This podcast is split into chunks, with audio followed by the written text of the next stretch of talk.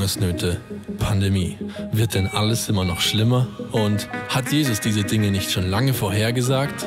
Lukas 21, Vers 28 sagt, wenn ihr die ersten Anzeichen von all dem bemerkt, dann richtet euch auf und erhebt freudig den Kopf, denn dann ist die Zeit eurer endgültigen Befreiung nahe herbeigekommen. Wenn du an die Zukunft denkst, was löst das in dir aus? Zuversicht? Angst? Oder Hoffnung und Stärke? Jesus kam, starb am Kreuz, stand auf von den Toten. Aber damit ist die gute Nachricht noch lange nicht vorbei. Jesus wird wiederkommen. Und das ist unsere Hoffnung. Jesus kommt wieder. Das große Comeback. Yes, wie gesagt, hey, wir sind in der Serie Das große Comeback und dort geht es um die Wiederkunft von Jesus. So cool, oder? Und das ist, das ist ein mega spannendes Thema, äh, so, weil so ein bisschen so Endzeit, oder? So Endzeitthema, das ist natürlich schon speziell.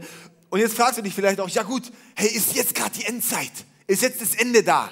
Oder wann kommt denn Jesus wieder? Und ich, ich habe uns sehr, sehr, sehr viele Bibelverse heute ähm, und die Bibel hätte noch viel, viel mehr, aber ich habe einfach ein paar rausgefiltert.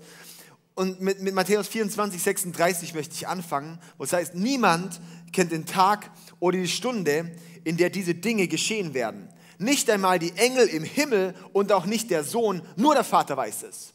Also, wann Jesus wiederkommt, weiß keiner. Wenn du irgendwie in YouTube von irgendjemandem anguckst, der sagt, ah, da und da und da müsste es sein, stimmt nicht. Ja? Weil nur der Vater im Himmel weiß es. Schon mal ganz gut. Aber, was machen wir jetzt in der Zwischenzeit? Was heißt es für uns? Für uns heißt es, diesen Vers möchte ich für uns damit geben, in 1. Chronik ähm, 12, Vers 33. Und von den Söhnen Isachars, die sich auf die Zeiten verstanden wussten, was Israel zu tun hatte. Und es das heißt auch immer wieder, hey, erkennt die Zeichen der Zeit. Erkennt die Zeichen der Zeit. Und darum ist es wichtig. Wir wissen nicht, wann Jesus wiederkommt, aber Jesus ist sehr klar mit sehr vielen Zeichen. Das heißt, wir können die Zeichen erkennen und darum geht es unter, unter anderem auch in der Predigtserie ähm, über die, äh, welche Zeichen gehen der Wiederkunft Jesus voraus.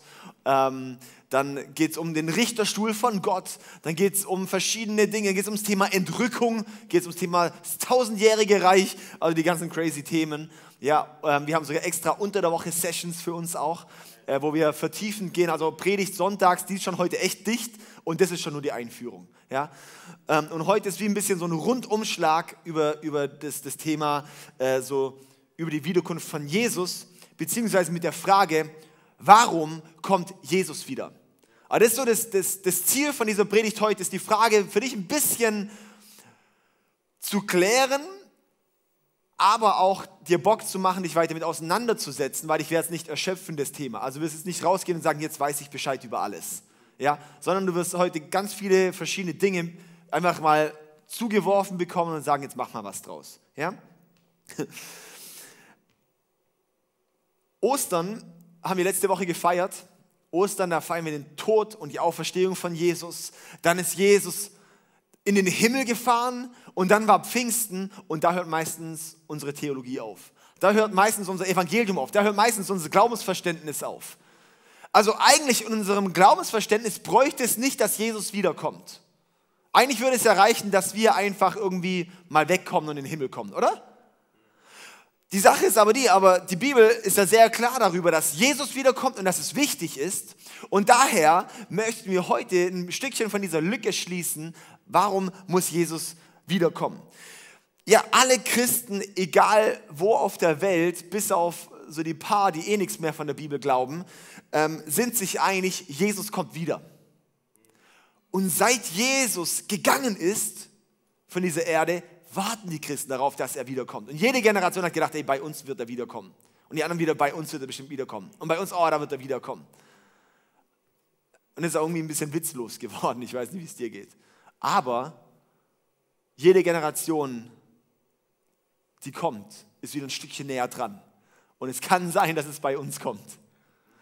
Und daher ist es doch extrem wichtig, dieses Thema zu verstehen und, und, und Einblick zu bekommen. Also wir wissen nicht, wann Jesus wiederkommt, aber es ist wichtig, dass wir die Zeichen erkennen und dass wir auch verstehen, warum er wiederkommen muss. Und darum habe ich uns jetzt heute fünf Gründe, warum Jesus wiederkommen muss. Okay? Also fünf Gründe, warum kommt Jesus wieder. Und der erste Grund ist, um die Christen zu retten. Hä? Jesus kam doch das erste Mal, um die Christen zu retten, oder?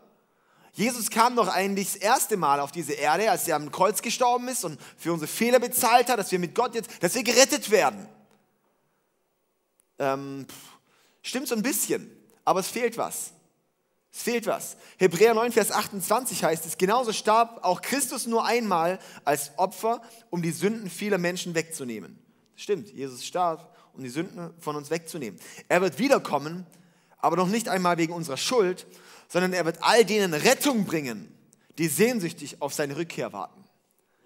Das heißt, die Rettung, wovon wir so oft reden, wird erst vollkommen sein, wenn Jesus wiederkommt. Das heißt, die Rettung ist nicht, du wurdest nicht final gerettet, sondern die, du wirst erst final gerettet, wenn Jesus wiederkommt.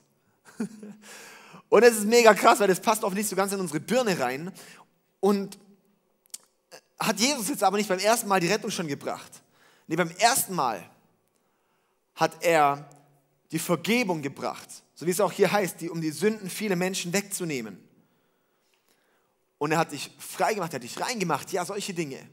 Aber beim zweiten Mal, erst da wird es erst komplett, da ist es erst final. Darum auch letzte Woche die Predigt an Ostern, oder? Es ist vollbracht, aber er ist noch nicht fertig. Weil Jesus ist noch nicht fertig mit dir und Jesus ist auch noch nicht fertig mit uns. Die Rettung ist erst vollendet, wenn Jesus kommt. Und hier möchte ich dir sagen, so, wie, wie, wie können wir uns das vorstellen? Ja, so dein Geist, der ist gerettet, sobald du Jesus in dein Leben aufnimmst. Dann deine Seele, die ist im Prozess, gerettet zu werden, während du hier bist. Also deine Seele, so dass deine, deine, deine Emotionen, deine Gefühle, dein Wille, dein Denken, dein Wissen, diese Dinge, das ist alles unsere Seele. Und diese Seele, die wird immer ein Stückchen mehr von Gott transformiert. Die wird immer ein Stückchen mehr so von Gott verändert in uns. Darum lesen wir jetzt immer wieder, hey, das ist der neue Mensch und der alte Mensch. Und der neue Mensch, wie nehmen wir dieses, in dem unsere Denkweise immer mehr verändert wird, indem wir immer mehr dieses Neue annehmen. Das heißt, Jesus möchte dich transformieren. Und was transformiert er dort? Unsere Seele. Das heißt, unsere Seele ist ursprünglich Gott los, von Gott losgelöst, Gott getrennt. Und jetzt wird, werden wir bei Gott angedockt. Und unser Verhalten und unsere ganzen Dinge, die sollen sich verändern immer mehr und immer mehr. Das heißt, wir sind dort im Prozess, gerettet zu werden. Und unser Körper, da sind wir uns alle einig, unser Körper, der ist definitiv nicht gerettet, oder? Ja, also ich weiß nicht, wer hier sagt, hey, mein Körper ist perfekt. Ja, ich meine, ich bin nah dran, aber Spaß. Also, nee, also der, unser Körper, der, der ist definitiv nicht gerettet. Ja, wir haben Probleme, wir haben Dinge und er wird irgendwann sterben, der wird älter. Leute, der Körper wird älter. Ah, Falten und so weiter, gell? So, der wird älter. Hey, und das ist so die Sache, der Körper, der wird erst final gerettet, aber Gott möchte auch unseren Körper wiederherstellen. Ja, so, Jesus ist nicht nur an deiner Seele und an deinem Geist interessiert, sondern auch an deinem Körper. Und darum möchte Jesus auch unseren Körper retten. Und erst wenn auch unser Körper gerettet wird, dann sind wir komplett gerettet. Ja? Das heißt, dein Geist ist gerettet. Deine Seele ist im Prozess gerettet zu werden und dein Körper wird am Ende gerettet werden. Ja, das habe ich sogar hier für uns auf Leinwand, dass wir das nachvollziehen können. Ist das super, oder? Bam! Okay, also, das lesen wir in 1. Korinther 15, Vers 23. Auch dort, Klammer auf, 1. Korinther Kapitel 15 ist so das Kapitel über dieses Thema, die körperliche Auferstehung von Jesus. Ja, da habe ich meine Bachelorarbeit drüber geschrieben, äh, 85 Seiten. Wen es interessiert, das ist schon irgendwie echt trocken, aber keine Ahnung, vielleicht juckt es ja jemanden. Ähm, und das ist und, und da möchte ich dich ermutigen, aber 1. Korinther Kapitel 15, dieses Kapitel mal zu lesen, auch diese Tage das mal zu lesen, vielleicht heute mal zu lesen. Und das ist echt herausfordernd. Du liest es und denkst so, wow, das passt jetzt gar nicht in mein bisheriges Glaubensbild. Ja? Wie können wir uns das vorstellen? Jesus kam, also Jesus wird wiederkommen, um die Christen zu retten. Und zwar gibt es dort zwei Personengruppen. Das eine sind die Menschen, die schon tot sind, oder? Also die Menschen, die tot sind die sind ja tot. Und dann gibt es aber dann noch, wenn Jesus wiederkommt, gibt es aber auch Menschen, die leben. Das sind die zwei Personengruppen, die es betrifft. Und zwar ist es so krass, weil in 1. Korinther 15, auch in Offenbarung 20, lesen wir, die Toten, die Toten, die werden wieder auferstehen. Übel spooky, oder? Also wir denken häufig so an diese komischen Zombie-Filme vielleicht, oder da kommen dann so, oder? Und so haben wir irgendwie dieses Bild und es ist total schräg vielleicht in unserem Bild, weil wir, das passt oft gar nicht in unser Glaubenssystem rein.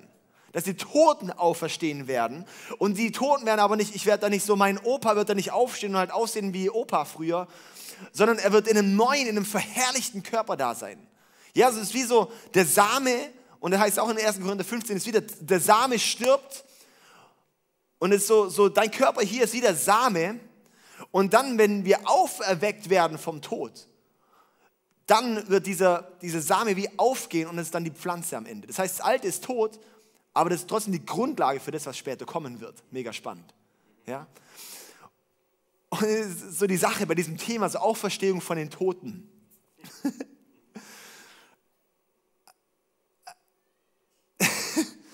das passt wirklich nicht so ganz in das, was wir häufig glauben. Weil meistens wir so, wir hier westliche Christen, wir sind geprägt, wir sterben, sind dann tot und die ganze Auferstehung ist geistlich zu verstehen, oder? Hey, mein, mein Geist, ich bin halt mal im Himmel und im Himmel werde ich halt mal vielleicht so einen neuen Körper haben, aber eher so geistlichen Körper und so weiter. Nee, aber die Bibel ist sehr klar, dass wir auferstehen werden und hier auf dieser Erde sein werden. Und dass hier auf dieser Erde wir einen neuen Körper haben werden. Das ist schon krass. Und das ist wieder für mich so die Herausforderung, weil ich sage, bei vielen Themen, die wir glauben, die kann ich einfach glauben, weil die so passen in mein Denkmuster. Und die kann ich annehmen, sage ich, ja gut, doch, das verstehe ich, ja, und sowas. Und das, so verstehe ich halt. Aber dieses Thema Auferstehung von den Toten, das ist was, wo ich so oft, wo ich sagen muss, gut, da muss mein, mein Glaubenssystem, muss dort von Gott geprägt werden. Weil das ist was, das passt nicht in meine Vorstellung, das passt nicht in meine Prägung, das passt nicht in das, was ich bisher so sehe. Das heißt, da muss ich sagen, gut, aber Gott ist, glaube ich, dir mehr als dem, was ich mir vorstellen kann. Ja? Okay, das sind ersten die Toten, die werden auferstehen und dann die Lebendigen, heißt in 1. Korinther 15 ab Vers 50, die werden plötzlich in einem Moment hier verwandelt werden. Das heißt, sie werden plötzlich verwandelt werden. Das heißt, du bist hier, wenn Jesus wiederkommt, wenn du lebst, dann bist du hier und dann wirst du plötzlich verwandelt, so wie Jesus dann auferstanden ist und diesen neuen Auferstehungskörper hatte. Die haben ihn ja nicht erkannt dann. Und wo er dann so durch die Wände gehen konnte und sowas. Das ist schon crazy. Ja? Und die, da wirst du quasi plötzlich in einem Moment hier dann verwandelt. Ja? Das heißt, so werden wir gerettet. Jesus kommt wieder hier auf diese Erde, um die Christen zu retten. Mal ein klein, kleines Snippet aus 1. Korinther 15. Vers 12 bis 14. Aber nun frage ich euch, wenn wir predigen, dass Christus von den Toten auferstanden ist, wie können einige von euch da behaupten, es gäbe keine Auferstehung der Toten?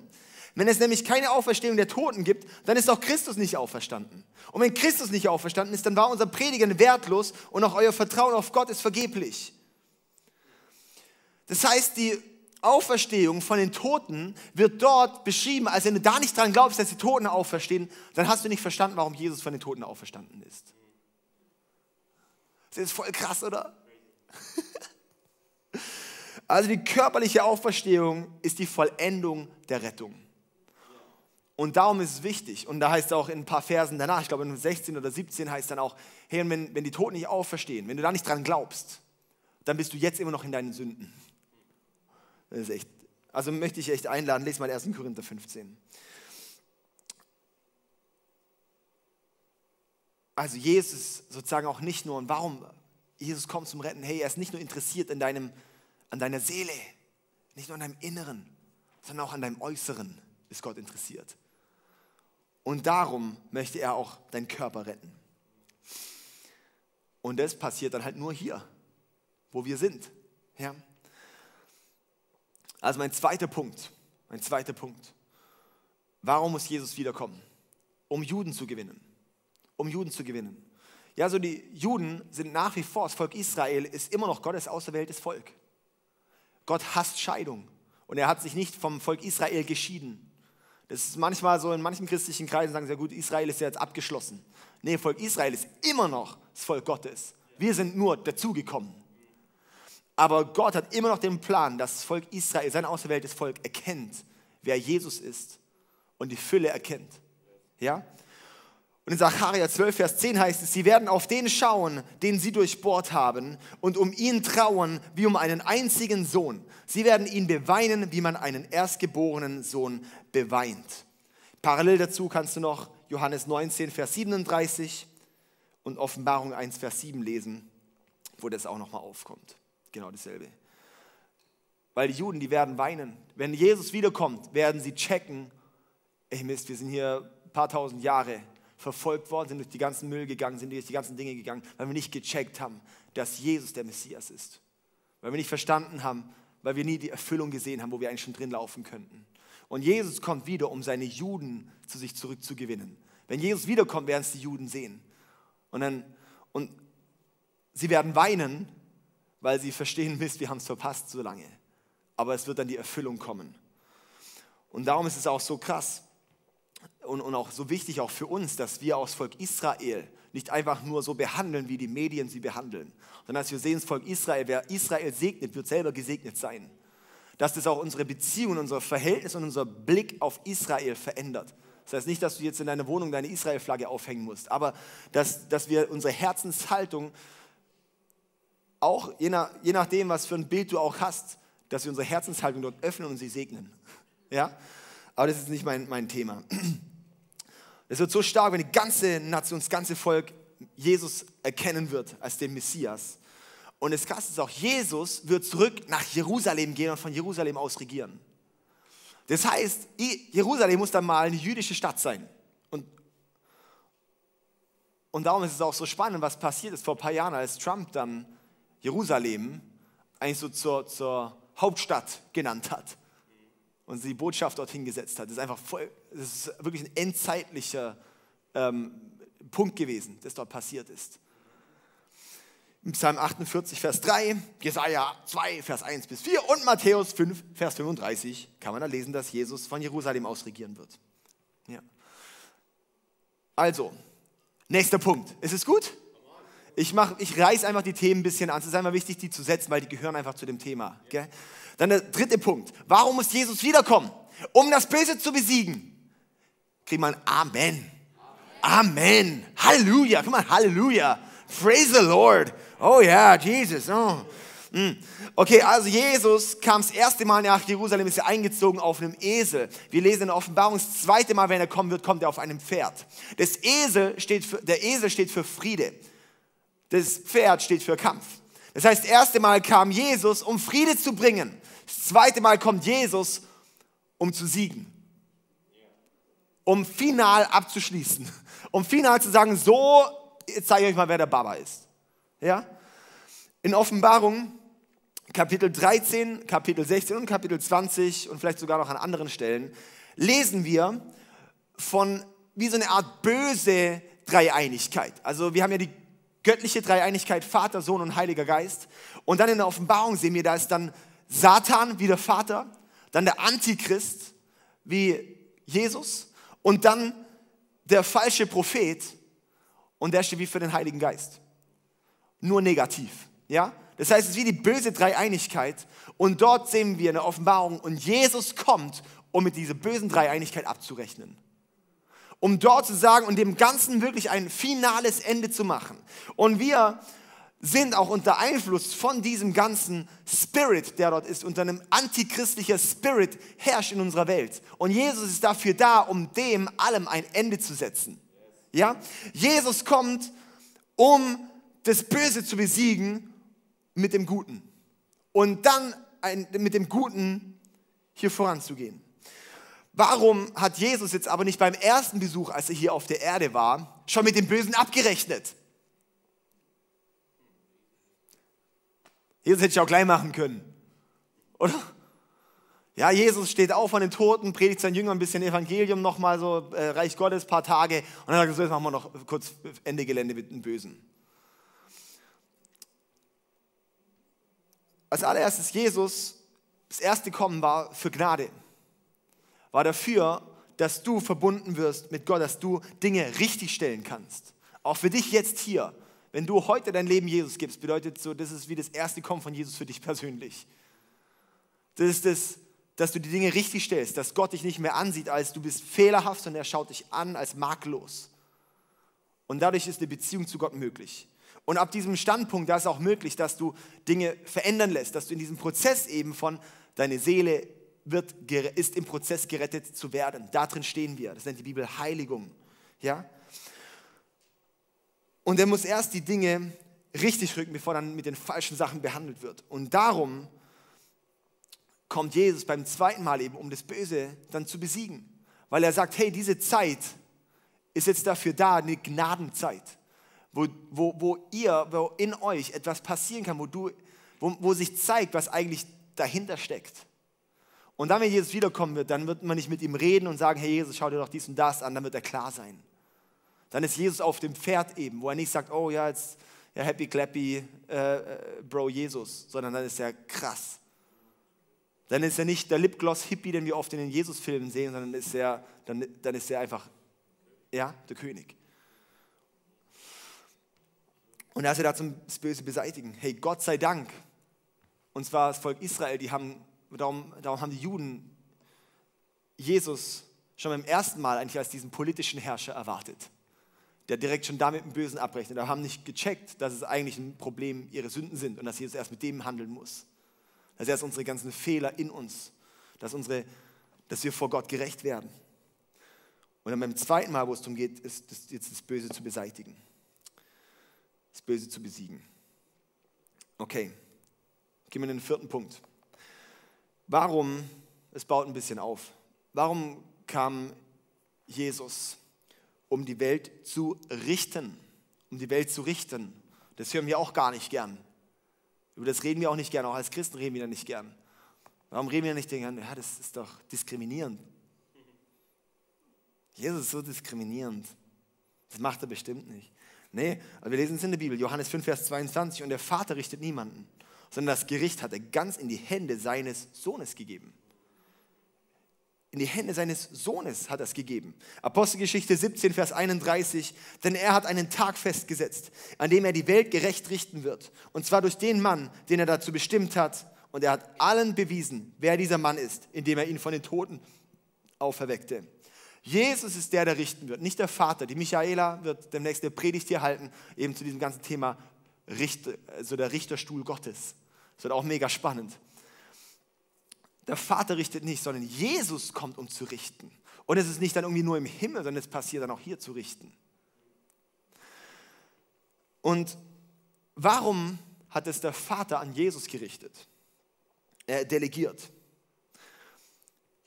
wenn wir vielleicht zum Vater, vor Gott Vater stehen würden, wenn wir vielleicht sagen, hey, du verstehst uns ja nicht, aber Jesus, er versteht dich. Vor Jesus kannst du nicht gehen und sagen, hey, du weißt ja nicht, wie es ist, guck mal, und welchen Verhältnissen ich geboren bin.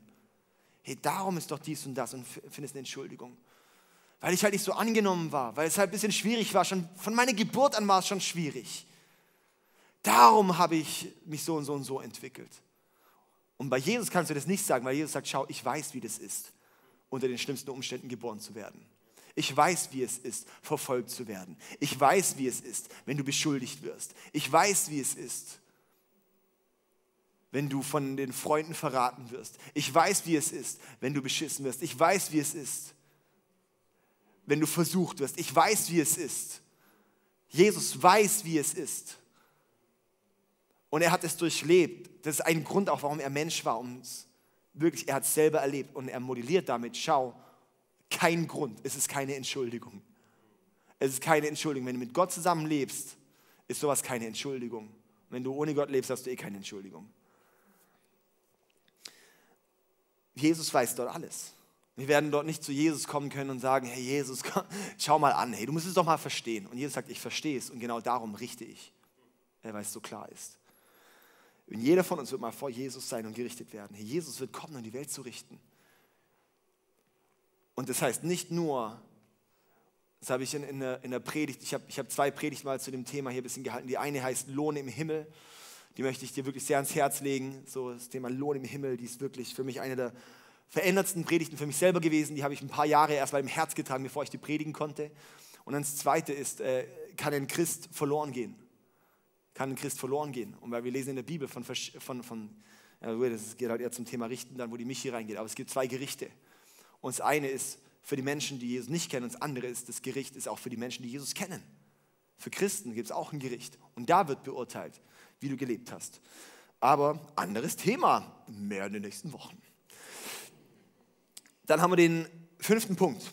Warum kam Jesus? Warum, äh, warum muss Jesus kommen? Warum muss Jesus wiederkommen? Fünftens, um die Welt zu regieren. Um die Welt zu regieren. Jesus wird kommen, um auf dieser Welt nicht nur kurz zu kommen und kurze Show abzuziehen, sondern um hier zu regieren. Soll ich dir was sagen? Gott hat die Welt geschaffen, nicht um sie zu zerstören, sondern um hier zu sein. Gott hat die Welt nicht geschaffen, um einfach eine gefallene Schöpfung zu haben, sondern um zu zeigen, schau, so kann Königsherrschaft hier aussehen von Gott. Und das ist, wir, wir sehen, wir haben die letzten Jahre, wir sehen bei uns und wir müssen nur in die Nachrichten schauen, wie es aussieht, wenn das Böse regiert. Wie das Böse regiert. Hey, und so, sie, bei uns, wir sehen ganz klar, hey, wie es Böse regiert, so und so, so sieht es aus. Und es ist gar nicht mal so angenehm, es ist gar nicht mal so schön. Und Jesus möchte zeigen, schau, so sieht es aus, wenn Gott regiert. Gott möchte modellieren, möchte nochmal wie so zur Schau stellen für uns alle, und uns alle davon teilhaben lassen, wie es ist, wenn Jesus regiert. Und dafür wird er alle Christen, wird er auferwecken. Und wir werden dort mit ihm zusammen leben. Das ist das sogenannte tausendjährige Reich. Da wird Lukas eine extra Session mal unter der Woche machen. Wie, äh, auch, auch ein spannendes Thema. Was es heißt, wenn Jesus dann hier regieren wird. Wie das genau aussieht, wie dieses tausendjährige Reich zu verstehen ist, was da passiert. In Offenbarung 20, Vers 6 heißt es, glücklich und heilig sind die, die an der ersten Auferstehung teilhaben. Über sie hat der zweite Tod keine Macht, sondern sie werden Priester Gottes und Christi sein und tausend Jahre lang mit ihm herrschen. Das heißt, wir werden dann tausend Jahre lang, wenn wir dort sind, wenn Jesus wiederkommt, werden wir mit ihm herrschen. Bevor das finale Ende da ist, da wird Jesus erstmal hier regieren die ersten 300 Jahre, 350 Jahre der Kirchengeschichte haben die Christen überall geglaubt und gewusst, hey, es wird mal diese Königsherrschaft von Jesus kommen. Und wussten auch, hey, sie warten darauf, dass Jesus kommt als König und sich ihm zu unterstellen und unter seine Herrschaft zu laufen. Dann 350 circa war dann die konstantinische Wende. Da wurde das Christentum zur Staatsreligion. Ab dort hat zum einen das Christentum die Power verloren und zum anderen hat ab dort angefangen, dass die Kirche gedacht hat, warum warten? Wir bauen einfach selber unser eigenes Königreich und regieren selber. Und so haben sich dann über die letzten anderthalb tausend Jahre die Kirche und die Christen viel mehr so dieses, hey, wir bauen eben das Reich selber. Gar nicht unter der Leitung von Jesus als den König. Wir sind nicht hier dafür da, ein politisches System aufzubauen als Christen. Wir sind dafür da, um uns unter Jesus zu stellen. Und dass wir sehen, und er wird kommen und er wird dann regieren. Und das wird auch politisch sein. Aber nicht wir. Ja? Aber nicht wir jetzt hier. Wir sind nicht dafür da, dass wir jetzt irgendwie eine, eine Art Staatskirche wieder bauen oder so irgendwas. Ja? Oh, jetzt lassen, genau, wie auch immer. Also, und um die Welt zu regieren und Jesus, und das ist eben so krass, weil Jesus, er wird dann uns mit seinen Christen, mit seinem Volk, wir werden dann die sein, die mit ihm zusammen regieren werden. Das heißt, auch hier auf dieser Erde wird regiert werden. Und es wird einfach cool. Ja? Also da freue ich mich drauf. Das wird echt gut. Ja, und wisst ihr, was bedeutet das für uns ganz praktisch? Das ist jetzt auch noch ganz gut. Oder jetzt brechen wir das mal ein bisschen runter, diese Punkte. Ist das gut? Ja? Also, wir hatten vorhin hier, so, warum kommt Jesus wieder, um die Christen zu retten? um die Christen zu retten, ist der erste Punkt. Und darum ist dazu mein Bezugspunkt, ist, was bedeutet das praktisch für dich? Du hast eine hoffnungsvolle Perspektive. Also wenn ihr mitschreibt gerade, dann hattet ihr vorhin jetzt fünf Punkte und jetzt kommen nochmal fünf Punkte im Praxisbezug, okay? Also ich mache es euch kurz auf. Also gut. Also, Jesus kam, um uns zu retten. Was bedeutet das für uns praktisch? Das gibt dir eine hoffnungsvolle Perspektive. Es gibt dir eine hoffnungsvolle Perspektive. Das heißt, du weißt, ey, meine Krankheit, auch wenn ich hier Krankheit habe und hier mit Krankheit sterbe, das ist nicht final. Auch wenn ich hier schmerzhaft Angehörige verliere, es ist nicht das Ende, es gibt mir eine hoffnungsvolle Perspektive. Auch wenn ich weiß, hier sind Dinge schwierig, ich weiß, Jesus kommt, um zu retten. Was für eine Hoffnung, das ist so gut zu wissen. Wenn es diese Perspektive da ist, dann weiß ich auch in die paar Jahre hier, die halte ich durch. Weil ich habe Hoffnung für die Ewigkeit. Dann war der zweite Punkt, oder? Die Juden zu retten. Äh, die Juden zu, zu äh, wie habe ich es gesagt, ge zu gewinnen. Die Juden zu gewinnen. Und da habe ich uns hier, ich habe die leider ein bisschen falsch jetzt nummeriert, Juden zu gewinnen und ein Bezugspunkt ist die globale Evangelisation. Das ist ein praktischer Punkt. Was heißt das für uns? Das heißt zum einen, ja, Gott wird sein Volk zurückgewinnen, aber für uns ganz praktisch heißt es, unsere Aufgabe als Christen ist es, die ganze Welt, die komplette Welt mit der Botschaft von Jesus zu erreichen. Seit 1970 sind so viele Menschen auf der Welt zum Glauben gekommen, wie in den ersten 1970 Jahren zusammen. Verstehen wir das gerade? Also seit 1970 sind doppelt so viele Menschen zu Jesus gekommen, als in den ersten 1970 Jahren zusammen. Das heißt, da passiert was. In Matthäus 24, Vers 14 heißt es, die Botschaft vom Reich Gottes wird auf der ganzen Welt gepredigt werden, damit alle Völker sie hören und dann erst wird das Ende kommen. Also erst wenn alle Völker von Jesus gehört haben, dann wird das Ende kommen. Ey, das ist ziemlich gut. Darum ist uns ein Anliegen. Wir möchten, dass jeder Mensch von Jesus gehört hat, weil dann kommt Jesus wieder. Das Einzige, wo man wirklich weiß, dann kommt Jesus genau wieder, ist, wenn alle Menschen davon gehört haben. Und es ist messbar. Das können wir machen. Da können wir rein investieren, da können wir reingehen. Da kannst du selber dich zur Verfügung stellen. Darum halte ich es so was Wichtiges, dass wir auch in Mission investieren. Wir geben auch als ICF 10% von dem, was reinkommt, geben wir jedes Jahr auch immer raus. Weil wir wünschen, dass Menschen erreicht werden mit der Botschaft von Jesus. Darum gründen wir Kirchen, weil es gibt halt auch das letzte Schwarzwalddorf, ist halt auch irgendein Dorf, wo halt vielleicht auch ein Volk ist, wo Jesus äh, von Jesus hören muss. Oder? Dass wir, wir wirklich auch so sehen, hey, auch hier in Deutschland gibt es so viele Menschen, die haben nie, nie von Jesus gehört. Dafür sind wir auch da, um von Jesus die Botschaft rauszutragen. Das heißt, wenn du eine Predigt teilst in deinem Social Media von uns, dann trägst du dazu bei, zu dieser globalen Evangelisation, dass alle Völker von Jesus gehört haben. Ziemlich cool, oder? Und da möchten wir reingehen. Okay, also globale Evangelisation, ganz praktisch für dich. Ja, so, also. Und dann der nächste Punkt ist, was bedeutet die Wiederkunft von Jesus ganz praktisch für uns? Um das Böse zu besiegen, ist oder? Jesus kam wieder, um das Böse zu besiegen. Und jetzt ist es bei dir,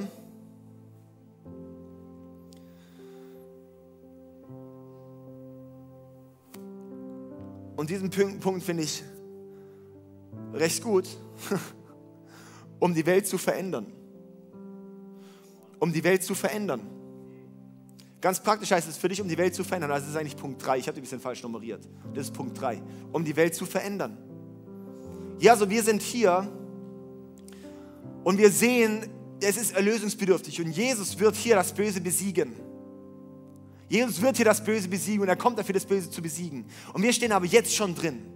Wir stehen jetzt schon in dieser Verantwortung, wo es auch heißt, Königreich Gottes ist schon da, aber noch nicht ganz da. Und wo Jesus sagt, hey, betet, mein Königreich komme wie im Himmel, so auf Erden dass wir sehen, hey, wir sollen das Königreich von Gott hier schon bauen. Was heißt es, dass das Böse keinen Platz mehr hat? Das heißt, dass wir hier schon Veränderungen bringen, dass wir hier schon so viel wie möglich Gottes Prinzipien einbetten, hier in deinem Leben, in deinem Alltag, in deinem Umfeld. Dass ein Stückchen von diesem neuen Leben schon hier sichtbar wird. Ja, das Böse zu besiegen. Ja, und wir besiegen auch hier schon das Böse. Okay, dann, warum muss Jesus wiederkommen? Da hatten wir den vierten Punkt, um die Welt zu richten, oder? Um die Welt zu richten. Und soll ich dir was sagen? darum ist für uns hier der vierte Punkt, was es für dich persönlich heißt, ist die persönliche Reinheit. Die persönliche Reinheit ist nicht fünftens, sondern viertens. Das ist die persönliche Reinheit. Im ersten Johannes 3, Vers 3 heißt es, und jeder, der diese Hoffnung hat, achtet darauf, dass er rein bleibt, so wie Christus rein ist. Im ganzen 1. Korinther Kapitel 15 geht es überall darum, hey, die Korinther, die haben immer getrennt geistlich und körperlich. Und die haben gesagt, körperlich können wir machen, was wir wollen. Wir sind ja alles nur geistlich. Es ist alles nur, unser Glaube ist ja nur geistlich. Und wie viel befinden wir uns da heute drin, wo wir sagen, hey, Jesus hat mich ja, es ist ja alles geistlich, es ist alles so Hyper Grace und Bli und Bla und Blub. Und wo Paulus reinhämmert den kompletten Korintherbrief und sagt, hey, deine körperliche Aktion ist was Geistliches. Alles, was mit deinem Körper passiert, dein Körper ist der Tempel des Heiligen Geistes. Dein Auferstehungsleib hängt damit zusammen, was du hier in deinem Körper machst. Und nicht, ob du, welche Leiden du hattest, sondern was du mit, deinem, mit dir machst. Alles, was du mit deinem Körper hier machst, hat Ewigkeitsauswirkungen. Voll krass, gell? Hey, und darum ist persönliche Reinheit ein wichtiges Ding, auch in 1. Korinther 15, Vers 32, wo es dann auch so in den Folgen, wo es dann auch so heißt, hey, okay, wenn wir, wenn wir nicht an die Auferstehung von den Toten glauben, ja gut, dann können wir auch jeden Müll machen, dann können wir uns besaufen und alles Mögliche da, weil dann ist es eh egal. Also wir würden jetzt sagen, ja gut, wenn mein Körper neu gemacht wird, dann ist doch egal, was ich hier mache. Aber Paulus kehrt um und sagt, wenn dein, du einen neuen Körper kriegst, dann ist eben nicht egal, was du hier machst. Weil das ist der Same für das Ewige. Haben wir es verstanden? Darum ist das, was du hier machst, ist ein Same für das Ewige. Und darum ist die persönliche Reinheit so wichtig. Und darum ist die Bibel, auch das Neue Testament, voll davon. Von lauft auch in Veränderung, lauft auch in Heiligkeit. Aber nicht nur selber sich zu zwingen, sondern erfüllt sein vom Heiligen Geist und daraus die Veränderung zu bringen. Das hat sich sogar gereimt. Dann mein fünfter Punkt um die Welt zu regieren. Warum kam Jesus? Um die Welt zu regieren, oder? Jesus kam, um die Welt zu regieren. Was heißt es für uns praktisch? Und ich sage so, das ist der treue Dienst. Der treue Dienst. Das ist mein fünfter Punkt, nicht der zweite. Ja, das war gerade so gute, gute Bezüge. Gell? Also, der treue Dienst, um die Welt zu regieren. Und es heißt für dich ganz praktisch, hey, ein treuer Dienst. In Lukas 19 Vers 11 und ich glaube auch, ich weiß nicht genau, ich glaube Matthäus 24 ist, bin mir nicht ganz sicher, wo es um die, um die Talente geht. Wo es den einen gibt, der hat zehn anvertraut und der andere hat fünf anvertraut und der andere hat drei anvertraut. Und der, der zehn hat, der vervielfacht das und macht 20 draus. Der andere, der fünf hat, hat seine fünf vervielfältigt und hat zehn draus gemacht. Und er mit drei, hat gedacht, oh mein Herr, der ist so böse, der ist so streng, ich vergrab's lieber. Und dann gibt er ihm drei zurück. Und dann kommt der Herr, was Gott ist, zurück und sagt, okay, was habt ihr gemacht? Der eine mit zehn, hey, ich habe aus den zehn habe ich nochmal zehn gemacht. Der andere mit fünf, boah, ich habe fünf daraus gemacht. Und zu denen sagt dann Gott, hey, du guter und treuer Diener, das ist nämlich das Gleiche, was es heißt für die Ewigkeit. Ja, das ist nicht einfach nur irgendein Beispiel, wie wir mit unseren Gaben umgehen, so in erster Linie, sondern es bedeutet, hey, das ist der Bezug, wo ihr sagt, so erkläre ich euch die Ewigkeit. Das heißt, was du hier gemacht hast, wenn du hier aus den zehn die verdoppelt hast und 20 draus gemacht hast, bedeutet es, du bist ein guter und treuer Diener. Darum würde ich dich jetzt über zehn Städte setzen. Und der fünf verdoppelt hat, sagt, wow, guter und treuer Diener. Dich setze ich über fünf Städte. Und an den anderen, der mit drei es vergraben hat, sagt er, du böser und fauler Diener. Und das werde ich dir auch noch nehmen, was du schon hast. Und das ist so ein krasses Prinzip, weil deine Rolle in der Ewigkeit hängt von deinem Leben hier ab. Deine Rolle in der Ewigkeit hängt von deinem Leben hier ab. Ja, Gott hat, eine, hat das Verständnis für uns von einem Königreich, von einer Theokratie. Wir leben hier in einer Demokratie. Winston Churchill hat so schön gesagt, Demokratie ist das schlechteste politische System, aber alle anderen waren schlechter. Ja. Und genau so ist es, wir Menschen, weil wir so fehlerhaft sind, weil Führung immer scheitert, ist Demokratie dann doch halt das beste Modell für uns Menschen. Ja? Eine Theokratie oder auch, so, ich meine, eine Monarchie, wo ein König herrscht. Dort, wenn der König unfehlbar und perfekt und hingebungsvoll und liebevoll und dienend ist, dann ist das Beste, unter dem du laufen kannst. Und darum ist Gott der König, unter den wir uns stellen können. Und dieser Gott und Jesus hier auf dieser Erde, er sucht dann treue Diener. Und darum ist dein Leben, was du hier lebst, definiert, was du später für Verantwortung bekommst, was du später für einen Lohn bekommst, was du für eine Stellung bekommst. Ja? Treuer Dienst bedeutet nicht, du arbeitest halt treu in der Kirche mit. Kann es auch bedeuten. Aber treuer Dienst bedeutet vielmehr, dass wir Dienst nicht nur auf Kirche beziehen, sondern Dienst, dein ganzes Leben ist Dienst. Wie du mit deiner Frau umgehst, wie du mit deinem Mann umgehst, wie du mit deinen Kindern umgehst, wie du bei der Arbeit, was für eine Perspektive du hast, wie du, wie du dort, wie du mit deinen Finanzen umgehst, wie du mit deiner Unterhose umgehst, wie du mit Jesus lebst. Die ganze, alles, was du hast in deinem Leben, alles kann für Gott genutzt werden. Alles kann mit der Gott-Perspektive sein. Und dafür dann Gottes Anliegen, hey, einen treuen Dienst zu haben. Weil der treue Dienst definiert, wie du später mal gut regieren kannst.